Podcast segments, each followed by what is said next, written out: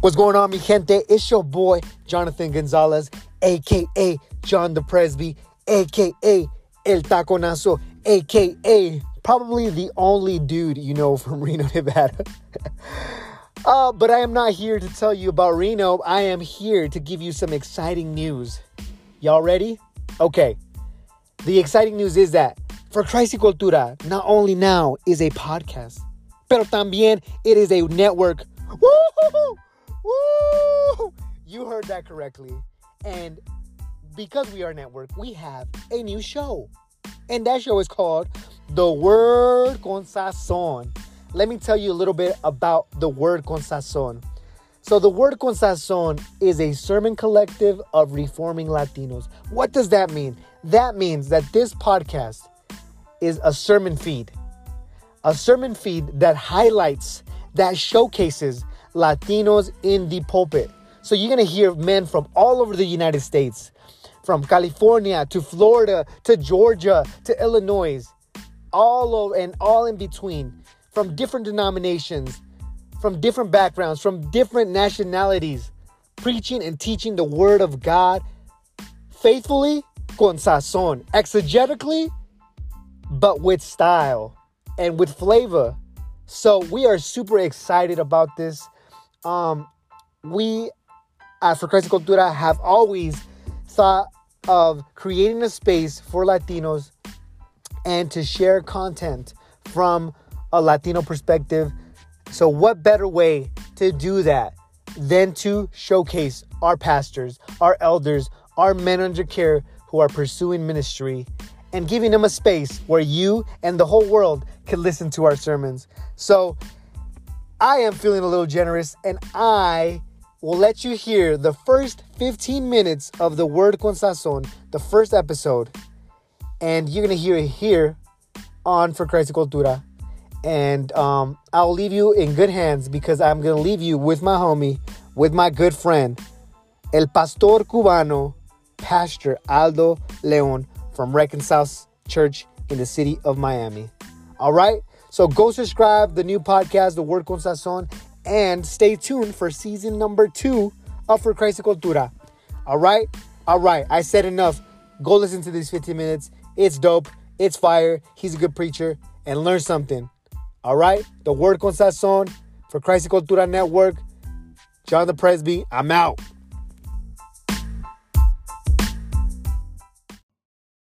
Here's what I want, to, I want to talk about today, and I'll put my timer. My timer starts now, right?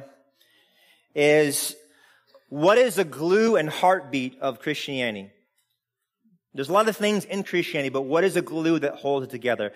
And I think if you ask that question, answer, there's a lot of things that we could say that, that, that the glue is. I mean, some of you may say it's, it's doing things, and some of you may say it's knowing things. Other you may say it's feeling certain things. Like people say, you know, Christianity is love, love, love. Some of you may say it's willing certain things. And so all you ever talk about is surrender when you talk about Christianity. Others you may say it's about relationship. And some may say, no, it's not about relationship, it's about rules. Some of you may say it's about an individual and, and his, and his Lord. Others may say, no, it's not about the individual, it's about the collective. Some of you may say it's about family. Others may say, no, it's not about family, it's about culture and community. And I think that there's a lot of things that, that, that I think we could say, like Christianity is about reaching out. And others say, no, it's not about reaching out. It's about reaching within. You know, some people say it's about growing. Other people say it's not about growing. It's just about being faithful. Now, all these things are involved in Christianity and a part of Christianity, but none of these things are the heartbeat of Christianity. As a matter of fact, apart from what I'm about to say, none of these things are actually Christian. The, the glue and heartbeat of Christianity is union with Christ union with Christ, the world of Christ and being in Christ is what makes all these things distinctly Christian.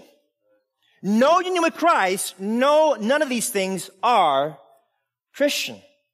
So Christianity is more about who you exist in, why you exist in Him, and less about what. If you get the who you're in, then the what actually matters. If you don't get the who you're in, then there's no what's. Be like, is he doing Dr. Seuss things up here? Just, just, just, just stay with me, and, and hopefully I'll, I'll clarify this. So here's what I want to do. this year, um, instead of getting lost in all the hoopla of all of these what's and whatnots, I want you to call you to consider the more profound reality of existing in a who in all of your what's. The more profound reality of existing in a who and what it means to be in Christ in light of all of your coming what's. And so if you go, if you come to Pinelands next week, this will be kind of like one of two messages that are related. So there'll be a little bit overlap, but not a whole lot. So I think union with Christ. What are you talking about? Babbling who and what guy? Here's the first thing I want. I'm going to say six things. Here's the first. Union with Christ means that Jesus is the starting point of Christianity, not the goal. He's the starting point of Christianity, not the goal. I'm going to be bouncing around from lots of texts. Sorry if that bothers you or, or frustrates you, but I, I'm not going to be in one text. Here's the first text that I'm going to use. Colossians 3, 1. So, if you have been raised with the Messiah, seek what is above, where the Messiah is seated at the right hand of God. Set your minds on what is above, not what is on the earth. Why? For you have died and your life is hidden with the Messiah in God. When the Messiah who is your life is revealed, then you also will be revealed with him in glory. So basically, what's going on here? Paul is saying, listen, you guys have already arrived in the resurrection of Christ. Christ was raised and seated, and because he's there, that's where you are. Positionally, you're there. You are in that place of triumph. That's where your life is hidden. Because he arrived and his triumph and he's sitting there, that's your starting point. And this is very important because in the Colossian church, they had all this arrival Christianity. All these things to arrive and all these kind of ways of getting somewhere. And Paul's like, hold up, hold up. if you're in Jesus, you have arrived positionally. This is not Game of Thrones where everybody's seeking to arrive and get the throne. Christianity starts with Jesus being on the throne and you working your way down from that arrival that he has.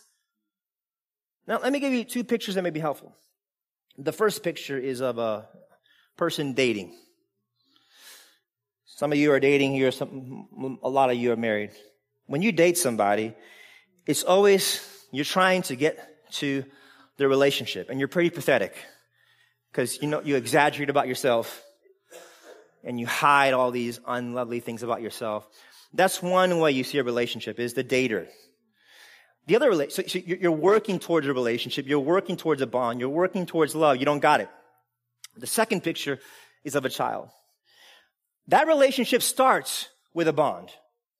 That relationship starts with affection. You're not working for affection. That's where it starts. You're not working for a bond. That's where it starts. Paul is saying, listen, Christianity is you start with Christ. You don't work there. You don't go on a process to get there. Jesus is where you start. Period, point blank. All of Christianity starts with Jesus and goes nowhere apart from that starting with Christ. Now, let me tell you what that sounds like practically. I have righteousness in Jesus. And because I have righteousness, I am now living from the righteousness that I have in Christ that's been credited to me. I have forgiveness of sins. I have pardon. Why? Because Jesus was crucified and I start with Him. I have justification. Justification is a word for your legal papers before God. I got that in Christ because I have Christ. So I'm working from my status, not working for a status. I have reconciliation, I mean there was this big gap between me and God. And because I have Christ, I am working from reconciliation, not working for reconciliation. I have my adoption. I have Christ's affection. So I'm living out of the fact that I have adoption already in Christ because he is the perfect son for me. I have Christ. I have eternal life. And so I'm working out of what I have. I start with Jesus and work my way down, not work my way up to Jesus. Listen, Christ is not a savior at the top of an escalator that is calling you to find him at the top. Christ brings you to the top of the escalator and says, walk down with me. You start with me. I am the starting point not the goal. Now, in a sense, he's the starting point and the goal. but he is a starting point that we start from, not someone that we strive to achieve later. So what does it mean to be in union with Christ? It means that Christ is the starting point, not the goal. Here's a second point. Union with Christ means that we must stay where we start. We must stay where we start. I got two verses for that. John 15, 3 says, You're already clean because of the word I have spoken to you. Remain in me and I in you. Just as a branch is unable to produce fruit by itself unless it remains on the vine, so neither can you unless you remain in me. I am the vine, you are the branches. The one who remains in me and I in him produces much fruit because apart from me, you can do nothing. Check this out. Jesus saying, listen, you start with being united to me and what I did. And guess what? That's where you stay. And unless you stay where you start, you can't do anything fruitful. Very clear. I mean, I'm not, doing something profoundly, uh, I didn't see that. Jesus saying, you have to stay with abiding in me. So if you get into me based upon what I do and who I am, then that's where you stay. And as you stay, as you abide, as you trust regularly in the Christ that connected you to Him, you then produce fruits. You don't stay where you started, guess what? You don't produce fruit. You move on from the vine, you do a bunch of fruitless activity that is dead works, Hebrews 9 talks about. Here's the second text. Colossians 2 6. Therefore, as you have received Christ Jesus the Lord, walk in him. So basically, Paul is saying, you know how you receive Jesus Christ the Lord? By faith in what he did? That's how you keep walking. The same way you receive him is the same way you walk. And then it says, in developing the thought, rooted up in him and built up and established in the faith, just as you were taught, overflowing with gratitude. The Christian life is receiving the Christ that you receive. You trust His achievements. You receive His actions and His promises. And as you receive them, as you walk in that reception over and over again, trusting Christ more, not moving on from Christ, you then overflow with gratitude and out comes Christianity. You stay where you start. You don't graduate from trusting Christ as the source of your eternal and everyday life. Now, this is very important, but I think, if I'm honest, when I, when I talk to uh, you, beloved, I think this is something that you struggle with. And here's a picture that I think may be helpful.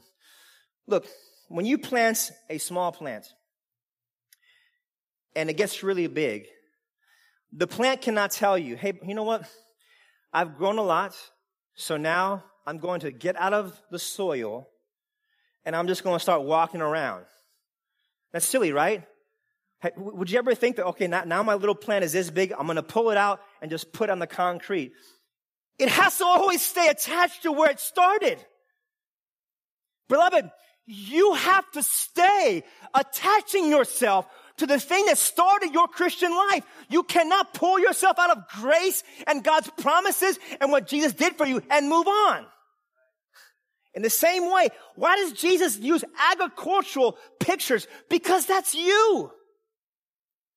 This is so hard because I feel like in the last, in the last, when, when I first became a Christian, this is what I heard from my well-intended leaders. Okay, you got the gospel, now all these things you're gonna do. Not, you get the gospel, now I'm gonna connect the gospel to life. Now, gospel move on, just do. Or I was, I was talking to some very old Christians um, in the last month, and they told me things like this. Listen, I'm a Christian, okay? I need to grow and mature. I don't need to hear the gospel. Tell me what to do. As this maturity is not staying where you start, but these texts make it clear that your ongoing growth does not go by going around the gospel, but going deeper into the gospel. You stay where you start and that's how you mature. Not, I got that and I move on. And here's one picture I think that may be helpful as to why this happens so much. I think we think of the gospel more like a lake in Miami. I go to a lake once, I got it. Oh, we walked around the trail. It was great. I got it. And so we think about the gospel, Jesus, life, death, and resurrection for you, kind of like a, like a lake, you know.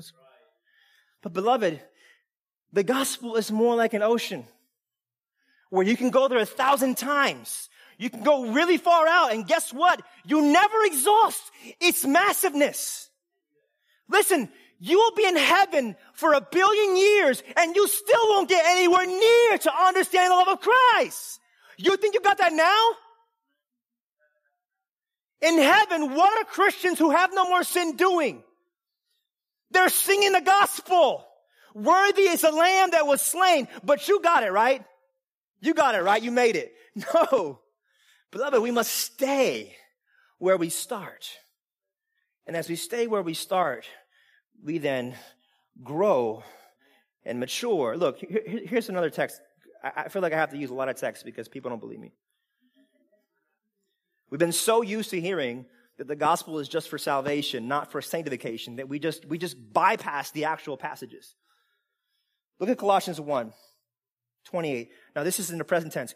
We proclaim him, warning and teaching everyone with all wisdom so we may present everyone mature in Christ. Paul saying, how do I present you mature in Christ? By the proclamation regularly of Him, who He is and what He does and what that means for you. That's how I present you mature. The alternatives is how do I present you immature? I proclaim you all the time. I talk about you all the time and all the things that you must do. And I don't tell you how the things that he did for you then empowers you to do. That's how you present people immature in Christ. That's why you'll meet Christians who've been Christians for 40 years and they still talk like they got saved yesterday. Because no one showed them, listen, you started like this, receiving Christ. Guess what? This is how we keep walking and that's how you're going to grow and mature. So union with Christ means we, he's the starting point, not the goal. Secondly, we stay where we start. Thirdly, it means that we have one story that we replay. One story that we replay. Now, let me read the verses before. I'm going to be in Ephesians 420 to 25. But let me read the verses before. So listen.